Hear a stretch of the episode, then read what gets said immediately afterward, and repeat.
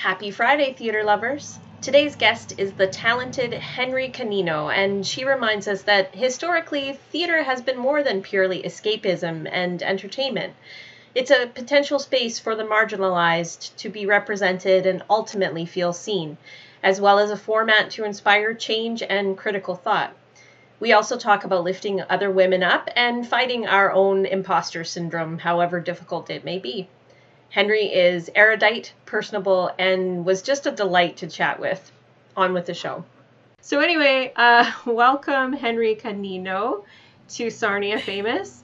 Um, I have butterflies. I can't even tell you. I am uh, very much starstruck by you and um, cannot believe what? it took this long for me to convince you to have a chat with little old me. Um, yeah, I think um, I think you're great. Like you're you're you, you can do it all. You can act, you can direct, you can just, uh, yeah, very well, star, star by you. so you. if I stumble and, and fangirl, uh, that is why. I'm not the most eloquent person to begin with. well, so. neither am I, so this should be fun. so we'll do well. We'll do well together. So um, the first thing I, I, I like to say usually is is how if if I've worked with someone before.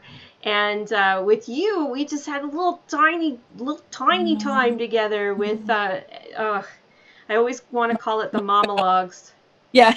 um, Motherhood Out Loud. Um, and yeah. we only got, I think for myself, I was only there for one or two rehearsals, and then the COVID got us.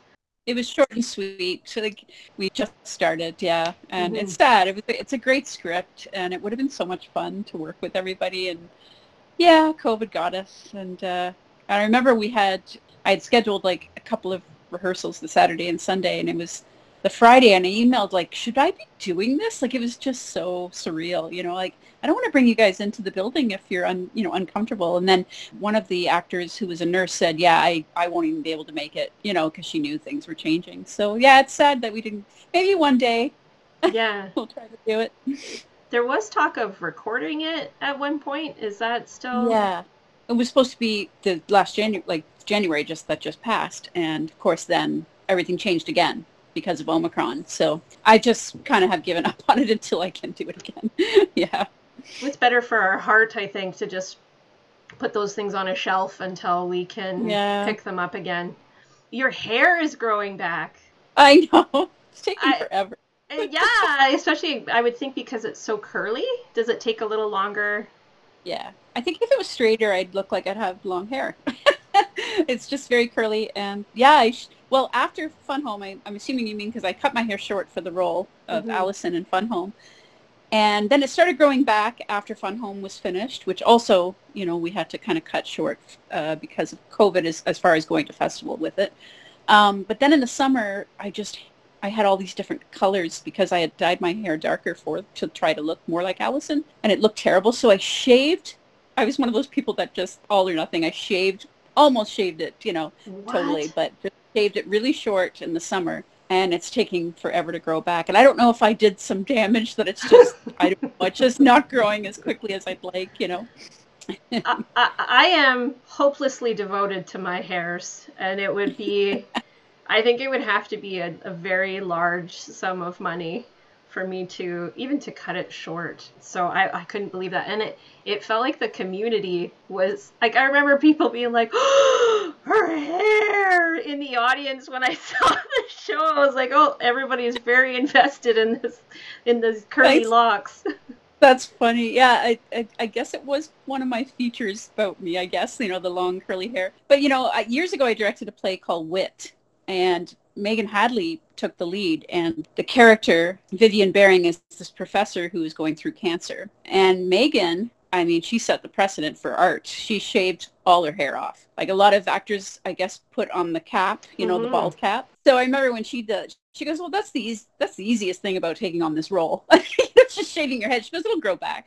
So yeah I think when there's a role that you love you know it's just hair and and I I was so lucky to play Allison. So yeah, I, I I would do it all over again if I ever had to, you know. So yeah. it was the connection to that role that made you feel confident enough to to shed those locks. Yeah, um, I, you know, people talk about a bucket list of roles, you know, what's your bucket list? And I've been pretty lucky. I, I, I had two, really. I, one, I always wanted to play Diana Goodman in Next to Normal ever since I saw the play in New York.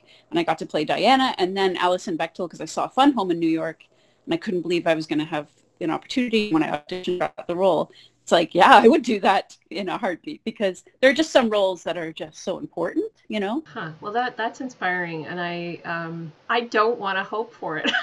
I don't I don't I don't want to lie. I don't want it to be dumped in my lap and then I have to choose before between the role and my hairs because I really like them. I don't go looking for roles that I have to do this. It just happen to be that way. Um, are there any other roles then on that bucket list that you're still hoping to do someday?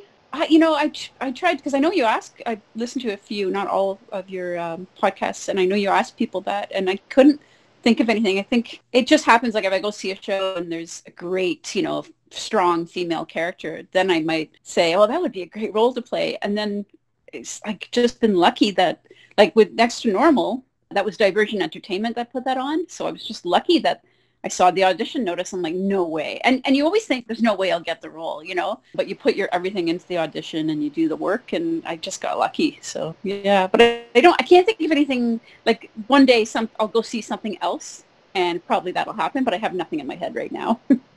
uh, what about directing? Oh, I have yeah, I have lots. lots. I couldn't even. There's so many things I want to direct. I read scripts. That's what I do. Like people have hobbies. Yeah, theater is my hobby, but also just reading and uh, not only books but scripts. And I love reading scripts, so I probably have a huge list. Like I'll read a play and go, "Oh, that would be interesting to do," and and I tend to. Uh, I guess maybe I'm becoming known for this. I, I seem to be attracted to scripts that make the vulnerable visible, like plays that give a voice to unspoken narratives and that you may not see otherwise. And um, yeah, sometimes, and so I have over the years been kind of the person who pushes that onto the poor play reading committee. Um, but it's a struggle to get these plays passed sometimes because there are a lot of people who think that our audiences only want to be entertained, you know, just and, and escapism. And, yes, I agree with that. There is a place for pure escapism. I love it. but it's nice to be able to do at least one play a year that's provocative or challenging for the actors or, and, and the audience. And sometimes you can reach just like a small handful of people in the audience, even if you just reached a small handful who feel, you know, somewhat enlightened afterwards or, you know, about a certain subject, then you, I feel like you've done your part.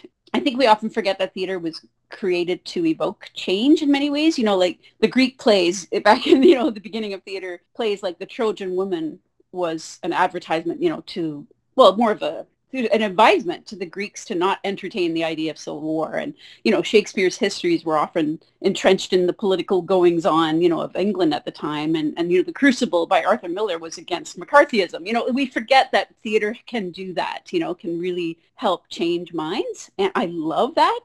and also sometimes it just helps artists or people, it helps you cope, you know, through making art, you know, not always for commercial sake, but just for the for art's sake. And it, it helps the community sometimes discuss and feel and process things. And uh, yeah, I, I love that. So I'm always trying to find a script like that, if that makes sense. uh, that is uh, amazing. Uh, That's absolutely amazing. And I think um, for those groups that maybe aren't as visible in our society, if they are sitting in the audience, that can be very powerful to to mm-hmm. feel seen on stage you know, yes. and something that perhaps we take for granted if we have a lot of representations that are similar to ourselves in social media and theater and all of those kinds of things. If you don't have that representation, like I can't imagine, I think that would be very difficult. So I applaud that. We need that.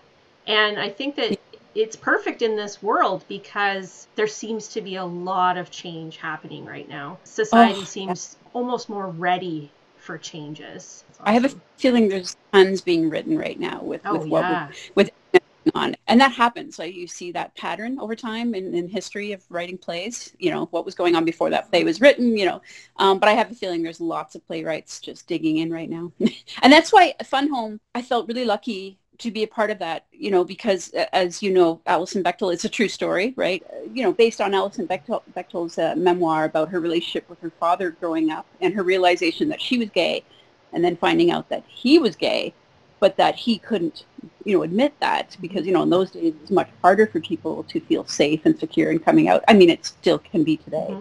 but it's better. And because of people like Allison who write these stories, you know, so your representation is so important. And, and the play itself was so beautifully written and the music was so wonderful and the metaphor is used, uh, especially the image. I think we even used it in the poster of the father playing airplane with her when she was younger. You know, the image of her soaring through the air, you know, it, it's sort of, you know, Allison gets launched by her father. And because of that, she's able to go on and do something he wasn't able to do. And I just think, you know, and she becomes this terrific cartoonist, which, and some of it political, which was her way of making sense of the world. So yeah, we just had an amazing time and we were so lucky to be able to put on a show like that. And I'm sure we've had, we had people in the audience that could relate to whether you were gay or not, you could relate to the relationship with parents, with the relationship of trying to be authentically you. And, you know, just loved being a part of that. And Holly really, Holly Wenning, the director, she really encouraged us to go deep and talk about our characters. We did a lot of that. You know,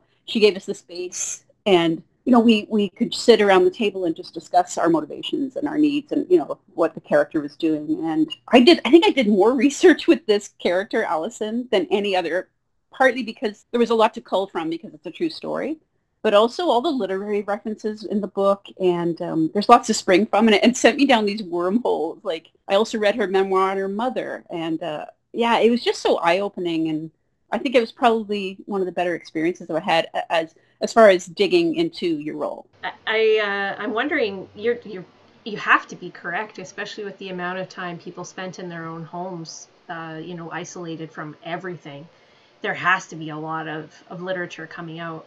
Where do you find plays to read? Oh, so I oh many places, but I, I mean if you look online and you look at what other theaters are doing, I mean, obviously we couldn't, we weren't really out there going to see theater, but over the years, yeah, definitely going to see theater. There's lots of little independent theaters in Toronto and, uh, you know, like Crow's Theater in Toronto, Buddies in Bad Times. Um, they, they put on the shows that you probably won't see at your community theater, you know, so going to see those really helps. And then I oftentimes then you just right away order the script, you know, or sometimes the scripts are there for sale. But I look online, I look, I just look at the, the synopsis of plays and if something kind of can, if I connect with the, with the synopsis, synopsis, then I might try it. I probably spend too much money on doing this, but uh, but oh, but I have oh, the plays I have directed over the years. I found through doing that. So you just have to keep searching. Like a, a lot of times, like we'll put on one act festivals at our at our theater to help new directors, and I find a lot of them are like, well, I don't know what to do. It's because they're not really looking. And so I have shelves of scripts that I'll give out, you know, try this, try that. So it's kind of,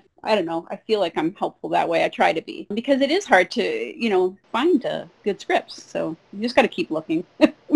I, I don't know if you know this about me, but I'm a librarian. And so oh. that's not something that we really have, at least in my experience, which is somewhat limited, but finding scripts in the library is not as easy as finding fiction. And it, it, it hadn't occurred to me, honestly, until talking to you about it and the fact that you like to read them, that why don't we have them in libraries? Because that would be, if I were advising someone to look for, for new scripts to read, I would immediately think of the library. Even bookstores. It's hard to True. find them in bookstores. There was the theater bookstore in Toronto that everybody went to, and then it closed down a few years ago. And I was so sad because every trip I made to Toronto, I made sure I went to the theater bookstore because it was shelves of, of scripts. And so that was my, you know, even if it was once a year, I'd bring back 10 scripts, you know. So it's sad to see that it is, it is hard to access, you know, good scripts. So you just have to order them online. yeah.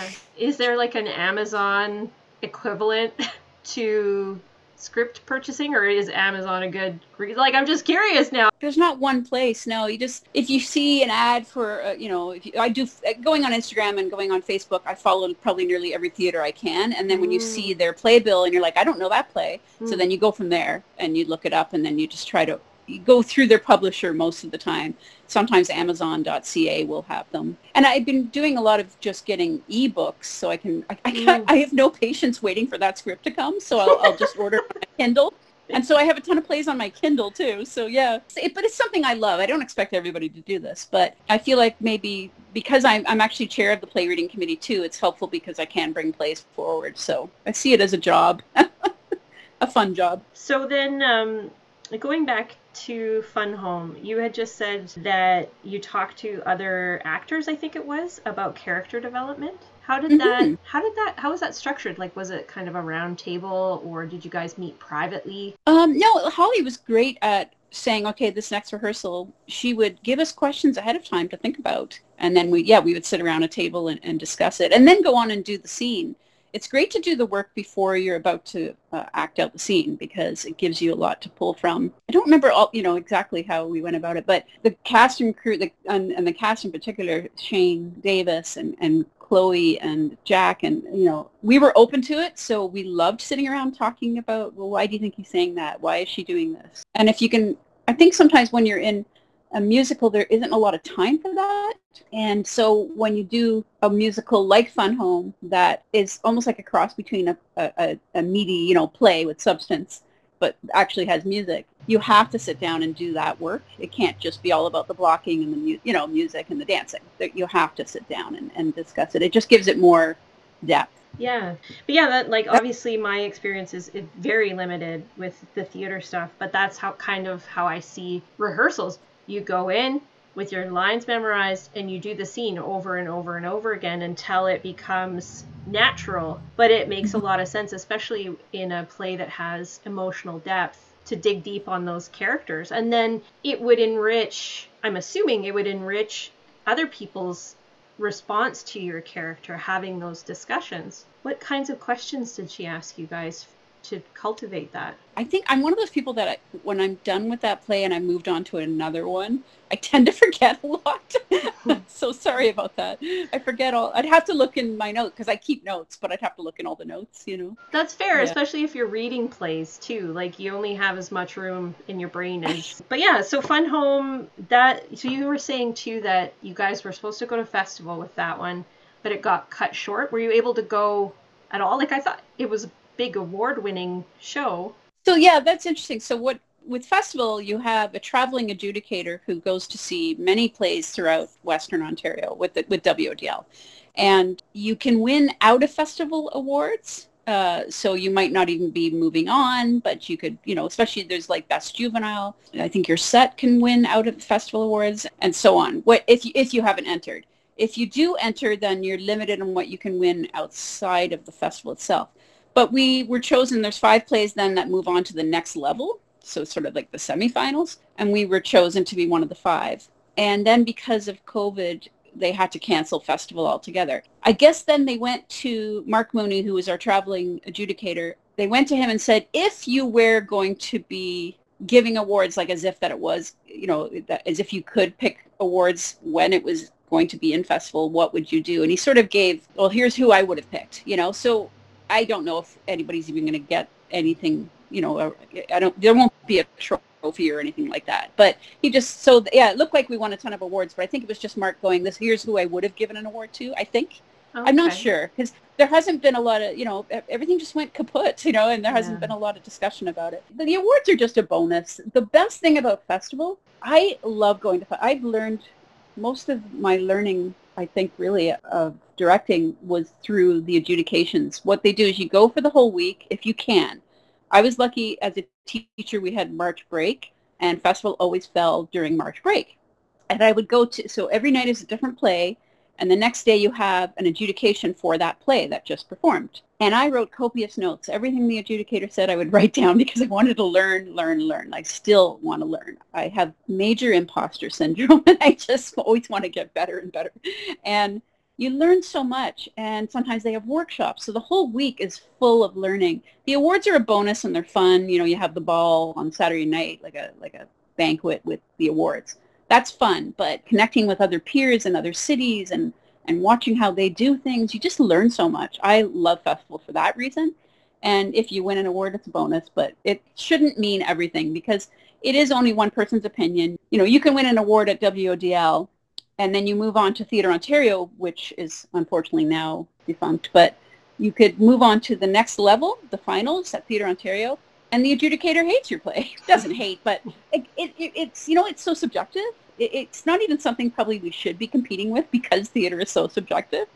But I go because you learn so much from, you know, there, there are a lot of them that are adjudicators or professors at universities. They teach this, you know, at the university. So just try to glean everything that they say and, and, and if it works for you, you know, then you've learned something. So yeah, the awards are just a bonus, but I wouldn't take stock in the awards as much as some people do. Some people get very upset if they don't get nominated and I'm like, it's so subjective. Don't worry about it. That's but, a yeah. good point. So the nerd in me is like, wait, workshops? So in order Oh, to yeah. to go to the workshops, do you need to be in a play that was nominated? Or No, are they open? No, that's great. They're open. Yeah. Ah. Bring your notepad and and sometimes you get up and they have you act and oh, it's so Oh, much. You would love it.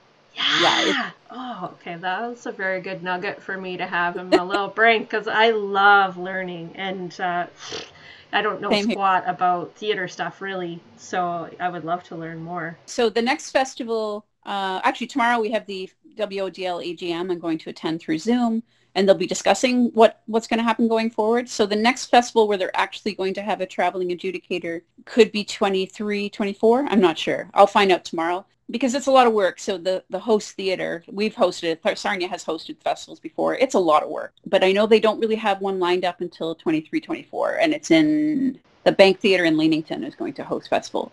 So I'll I'll let you know because I think if you can go to see some of the festival shows, you'll love it. And yeah, there'll be workshops and things like that. So, but yeah, it, it's because of COVID, it's been put on hold for a while. But I'll let you know. Please do. Um, if you think of me, that'd be amazing. So it's the AGM meeting. So do you are you going? Uh, you said so many things just now, and I was trying to write that all down because I was like, ah, this is wonderful. Um, so you're going to the AGM meeting. Does that mean that you have a posi- position within the festival? Well, there's I used to be one of the VP reps for uh, Lambton County as your representative of Windsor, Sarnia, Chatham, and so I used to be on the board there uh, at WODL. But now you can, even if you're not, I, I kind of um, I did that for a while, and then I, you know, it was a lot of traveling, so I stopped. But you can go if you're if your theater that you belong to is in good standing membership with the WODL. I think you can go onto Zoom, I'm pretty sure, and, and listen. Um, I might not be able to talk because I'm not, you know, a delegate anymore or anything. But yeah, I think I just get to listen. So, I mean, I don't know enough about it. So, you know, I don't think I'll be able to talk. But yeah, I'm excited to have what, I think they're going to be changing how they're going to do festival and they want input from everybody. They, they sent out a survey, like, do they still want five plays in the week of March break or are they going to move it now that Theatre Ontario is finished? Are they going to move it to May? Because in May is when that the finals were. Um, Now that Theatre Ontario is gone, will WODL move their festival to May when the weather is good? Because a lot of times we were driving back from festival in storms, you know. yeah, Um, so I'll find out a lot tomorrow, you know, what that's going to look like. that's super cool. Kind of have a finger on the pulse of the next steps. That's super neat. Yeah. Um, so then the the next thing that I really I really wanted to talk to you about was girls. I'd seen Oh, that Girls Like play. yeah, I saw that play as well, and it was like a visual extravaganza. All of those kids were so flippin' talented. Uh, like I was moved, I was entertained, and I I was I was curious about how like this everything the set and you know um, all of the girls were using accents I believe and Yeah, London accents, yeah. yeah, and I, I I'm wondering like did was there voice coaching like tell me everything please all the things Well, yeah, the, the a lot of them because I said at the before I had the auditions, I said that I think I said something like the director encourages you to show me, show her what accent you can do, and uh, boy did they do the work. They showed up at the auditions with accents that were well, I don't have to work with her anymore with an I like, and one of them like Chloe said, well, I've been watching Harry Potter all my life, so she was saying it came naturally. Uh, I got so lucky. Let, let me go back. Like that play. So because I read a lot of plays, I remember reading that play on an airplane. I was going to visit my daughter in Labrador, and my husband was with me, and I started crying at the end of the play. And he's like, "What's wrong?" What's? I said, I, "I couldn't even talk. I just I could relate to those characters in that script so much. You know, their fight for survival in the terrain of high school, and and all the anxiety and disconnection and powerlessness. You know, that many girls and boys go through when you know dealing with expectations of society." And the play itself was roughly based based on a true story. Amanda Todd, a 15-year-old Canadian girl who was blackmailed into showing somebody her breasts on a webcam. And the image went viral. And she was subjected to horrific bullying from her peers. And so it wasn't what, you know, what happened to her was much bigger than the person who took the picture. It was the reaction of her peers and how she was just torn apart. And I was interested in that play in like where does that shame come from for the female body, right? And all the double standards. And that play, like I read it and I could just relate to so much. I and when a play does affects me that much, I'm like, can I do this play? Could I direct this? You know, one of the most poignant lines in the play is when one of the characters says to herself, I want to say, and I'm not going to do the accent, I want to say it doesn't make sense. I want to ask about the space in between because she's a prick tease if she didn't and she'd be a slut if she did. So how do you get to the space in between? And just that type of writing, I, I just really wanted the play to create conversations, you know, and and I was so blessed to, like you said, to have that cast and the crew. I mean, what Ian did with the projections, you know, I told him what colors or I told him what I wanted and he just does it. You know, he's amazing. And the commitment and brain entangling memory work those girls had to do, uh, it was just phenomenal. They never left the stage. The only one that left the stage was Julie, who played Scarlet, right? And then, of course, I it, the play was actually one big one act. It was 120 minutes and no break. And I said, I can't do that. So I found a spot where we could make an intermission and I asked the playwright if we could do that. And he said, yeah, go ahead. I mean, where they they had to push all those boxes around. They were creating the set pieces as they're moving. It was like a puzzle piece. And then working with Jackie Burns and her choreography and it, it gave such meaning, you know, to the context of the story. So it's, yeah, it's just one of those shows I'm really proud to have brought to fruition. And like at the end, we, we decided to put out post-it notes in the lobby in case people needed to talk. Because at a play like that, people sometimes just want to talk. And I said, well, have post-it notes where they can just put their comments and we put them up and we got a lot of profound comments out of that and people who said that they it was like watching high school all over again and what that was like and I, I'm sorry to gush. I just no, I please do. So happy I got to that one. I'm just so happy with it. Yeah, and the cast and crew were amazing. It's like high school was a nightmare for me, so I definitely resonated in in so many ways. Plus, social media wasn't a big thing when I was a kid, and I feel like it's mm. such a huge hurdle for kids nowadays, and it just it yeah. intensifies all of those things that you would already be going through, but now it's all over the internet so yeah, definitely hit home. I got chills when you read that quote because I remember it. And I don't have a very good memory at all, but as you were saying it, it was like, yeah, I remember that being said and how poignant it is and how just about anybody can relate to it in some way. And please gush. That's what this show is all about, in my opinion. I love when people nerd out about things that they're passionate about. It's it, it, definitely a driving force behind getting to chat with everybody. So if you've got more, let me have Well, that's it. what I love about your podcast. I listening to Kate, like I think I told you, listening to Kate Hardy, listening to, you know, I, I knew Kate. I, I, you know, directed her. I had her as a student in my drama class in high school. But I found out so much more about her when I listened to your podcast. I'm like, oh, Kate, I didn't know you did that. And, and, and just so you know, that has been the impetus to get Kate to direct for us. So I, oh. I, wrote to her after listening to your podcast. I said, Kate, why aren't you directing?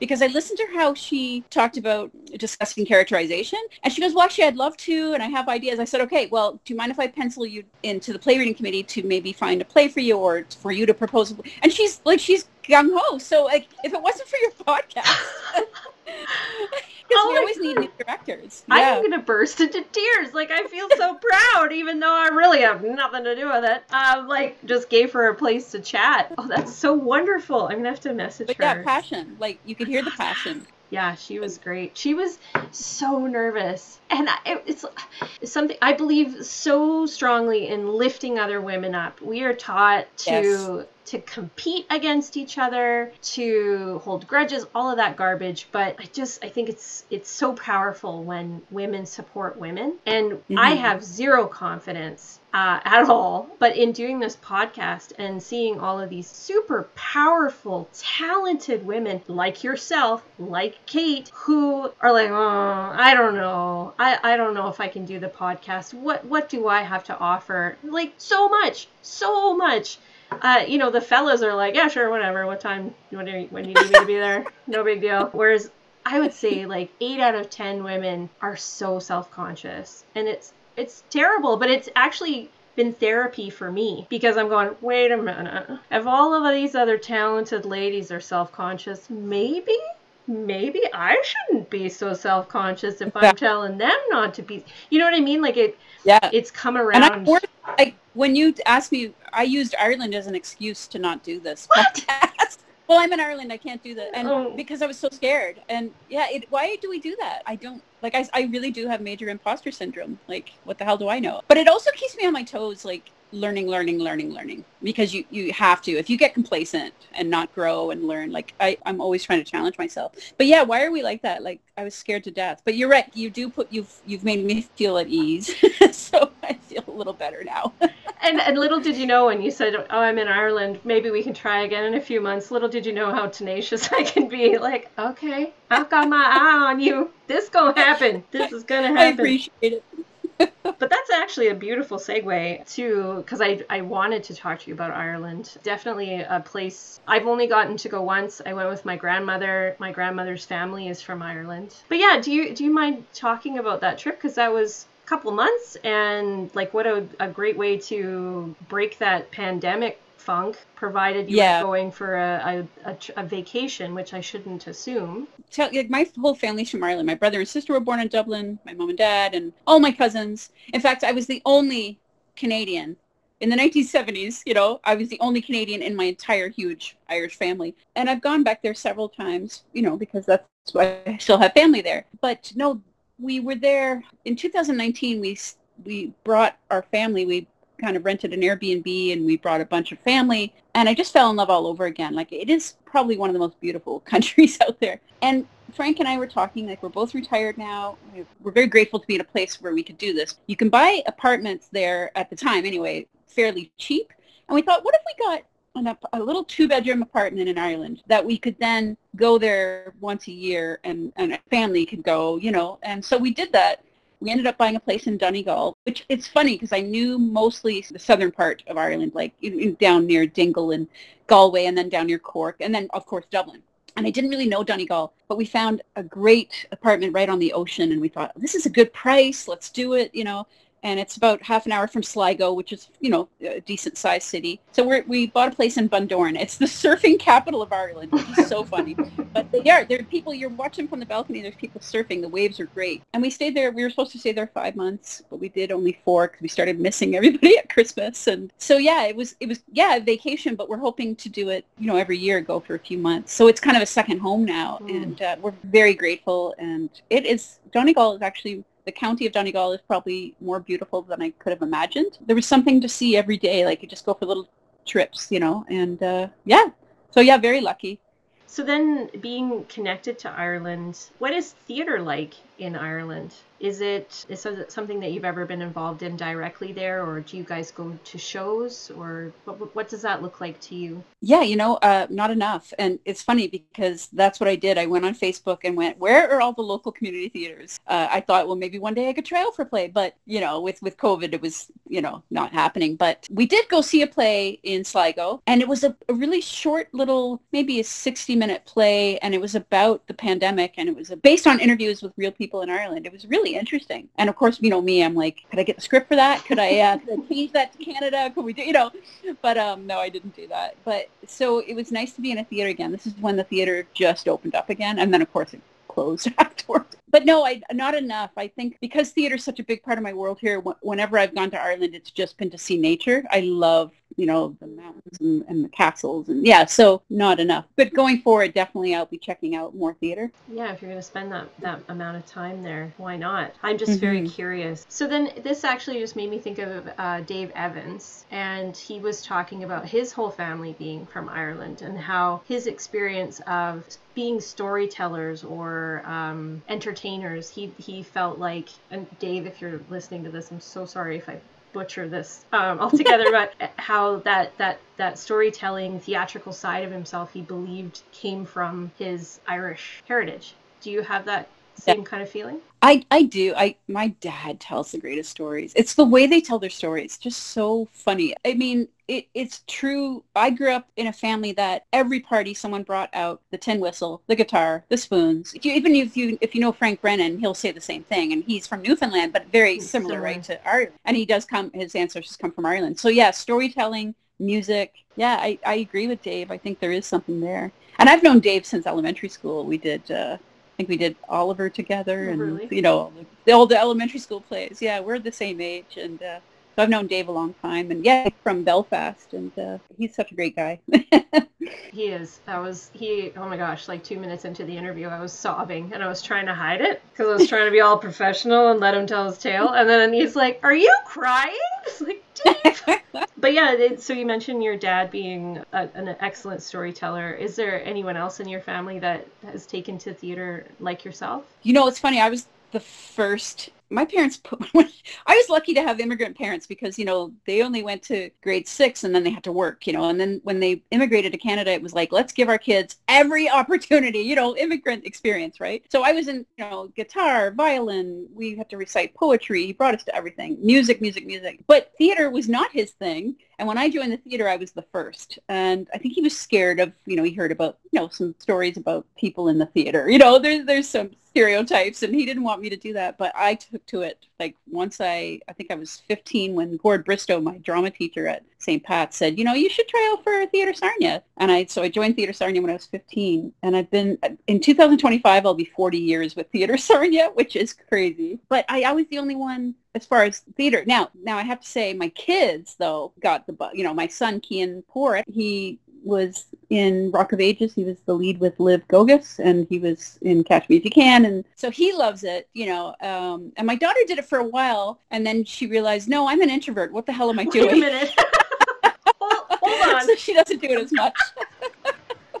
and then my granddaughter Bella was in the youth group and Tennyson was in Oliver. So it's nice to see, you know, moving on to the younger kids. So yeah, I but yeah, before me there was there was really no one else in the theater world. So it's interesting because yeah. you said that you were the first Canadian.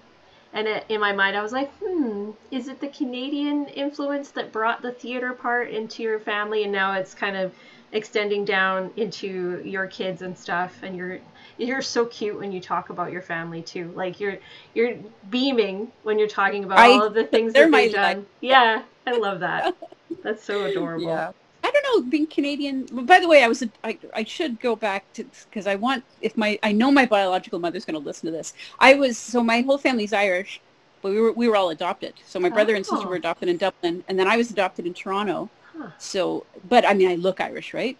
And then when I found my biological mother, uh, I realized, oh, she's Irish and Scottish. So like I fit in either family I fit yeah. in. So yeah, I have a good relationship with my biological mother. Yeah. And so not only was I the first Canadian in my family, but the first Canadian adopted person in the family. So, so, but then I found out my biological family are, some of them were artists, like visual artists. I know my biological mother did a lot of dance. So it comes both sides. Yeah. yeah. I'm, I'm lucky. Yeah. You weren't escaping that, were you? no. So, um, believe it or not, but we are 45 minutes in. so, um, before I get launched on something, I noticed the time. Um, and I just wanted to give you an opportunity. So, like, we have 15 minutes. So, you can tell me stories, more stories about plays that you're in, stuff that you're planning on doing, anything at all. Like, I am, I'm here for it. Please, gosh. Oh, I don't know. Um, I'm hoping to be directing this fall. I can't say what it is, so we we don't announce the playbill. Well, it hasn't even been approved by the board yet. So as chair or uh, play reading committee, we put forth a, uh, a play bill for next year. It goes to the production committee. They have to pass it. It passed that, and then it's gone to the board. And they're going. I, we find out at the end of February whether this season is going to pass and go ahead. And if if it does, I'll be directing the opening show. I can't say much about it, but I'm excited. And uh, so I think we won't find out until in the middle of Something Rotten, which is coming this May. I think they announce it then. So I'm I'm right in the middle of working on that because when you when you're directing, you have to work way ahead, right? And so I'm working on that script. I'm pulling it apart right now. You say the opening show. Roughly, what time of year would that that be in? So the end of September, beginning of October would be the opening. We okay. usually have, yeah, we usually have the opening. It's usually a musical. we open with that. Then the second play, the second one is usually the end of October, and that's usually a play or something quirky. And then the Christmas, you know, type show can be a big musical or a big Christmas, you know, play. Then we used to have our festival slot. Then would be next, and that's where we would put in maybe a drama that was provocative, you know, um, but not always. Then there'd be like a comedy in April, and then end with a big musical. And yeah, the next season Playbill kind of covers a lot of that, and so I wish I could tell you. I know, but, uh, I'm, I'm, like yeah. listening so carefully and analyzing every single word. Like maybe I could figure it out. I know it's so exciting being a part being a part of that process, you know. So I'm hoping. I mean, if I if I don't get to do it, I'll, I'll probably work on a, a, another show that goes for like I I love working backstage. I know that I'm possibly stage managing a show in that season too and uh, yeah so i'm always i love working backstage too. It's i wish more people did that. I wish i, I think every actor should work backstage because it really gives you uh, more respect for for the process you know? Yeah. see that. Um i am personally too terrified. I think like everything hinges on the people who are backstage and i have so much admiration and terror about that those roles that I don't know that I ever would, but I promise that I have so much respect, and that is why. terrified. I'm sure you do. Terrified. I never. I'm so sad that we didn't get to work together. Oh, I remember you at the audition for Motherhood Out Loud, just making us laugh so much. It was perfect, you know, well, roles because you were going to play many roles. You were perfect for that, you know. I think I even wrote to you and said, "Oh my God, you're so funny." Thank you. Which I, I, remember that. I think I probably still have the email because I was like, "Oh my God, Henry said this about me." Um, I, it's such a good script, and um, it, it, anytime that I maybe p- pulled something funny off is based on feedback. And I remember like just even watching you watch auditions was powerful. And I feel like you were connecting with people who were auditioning and they were seeing tears in your eyes because it wasn't just a funny play or a oh, collection no, of plays. There were some major tear jerking moments and yes. and like just oh like such a ra- uh, yes i really hope i verbal diarrhea-ing again but i really hope that we do get a chance to do that play again it is so much fun to play a bunch of different parts and yes. be a part of something without the pressure of you know the monologue or the the big role and, and all that kind of stuff too. So um, all good things. That script was so great because it gave again voice to you know you think motherhood is all going to be about motherhood but there were so many different facets to parenthood really. That play was you know you had the my favorite was the one with the um the boy who wanted to be esther for the uh for Purim, Purim, the the Jewish one. I don't know if you remember I that. don't remember that part. Oh, it was. I cried my eyes out. Oh my gosh. Um, the boy wants to, like a lot of the little boys were dressing up as the king for the Purim, you know, um, service at the synagogue. But he wanted to be Esther. He wanted to wear a dress, oh, and the gosh. mother, her reaction. It was just so beautiful. So there was that story, and then there was a story of a stepmother, and then there was a story of two gay men who had a surrogate. Like there were so many different voices in Motherhood Out Loud, and everybody mm. probably thinks it's just going to be about, about, about mothers, but there was so much more to it. So I definitely have it on my list to do. I hope one day, you know. And what what was really sad is we had a lot of new actors try out. I'm like, where did you come from? Where did you come from? And I haven't seen them since. So I'm hoping that they try out for other things in the meantime. You know. There hasn't really been a lot of of opportunities um, True. Unless they're they're floating by me because I keep my eyes peeled. And I didn't know. I think I only knew what what I had been exposed to with that play based on the auditions I was present for and the the portions of the play that I was present for rehearsals for. I had no idea about the male component, for instance, which yeah sounds absolutely lo- lovely. I kind of thought it would one... be like a vagina monologues type mother predominantly. There was, there was that. yeah. But there's even one, Nicholas Campbell was going to play the son with his elderly mother who had dementia, and it was just heartwarming, beautiful little monologue. So it went from babies all the way to the, to the elderly, and it would have had something for everyone. Like it's just one of those plays, you know. Alas, you know, well, one day, one yes, day. Yes, yes, yes, yes. Um, I'm so excited to see what you pick for your show, and I wish you could tell me, but I understand that you can't. We'd probably both be in trouble if you did. So yeah, the, thank you. There aren't enough words to thank you, thank you, thank you for for finally being convinced, for honoring me in being here, but not only that, but listening to the show and being a supporter of it. It means a lot. Thank you so much. No, thank you. I feel honored to be a part of this. so thank you. Okay. Well, a happy Saturday. Talk to you yeah, another you time. too. Thank you so much. Thank you. Bye. Bye. Okay, kids, that's all for today. Next week, the ever spunky and adorable Taylor Hartwick joins us. See you then.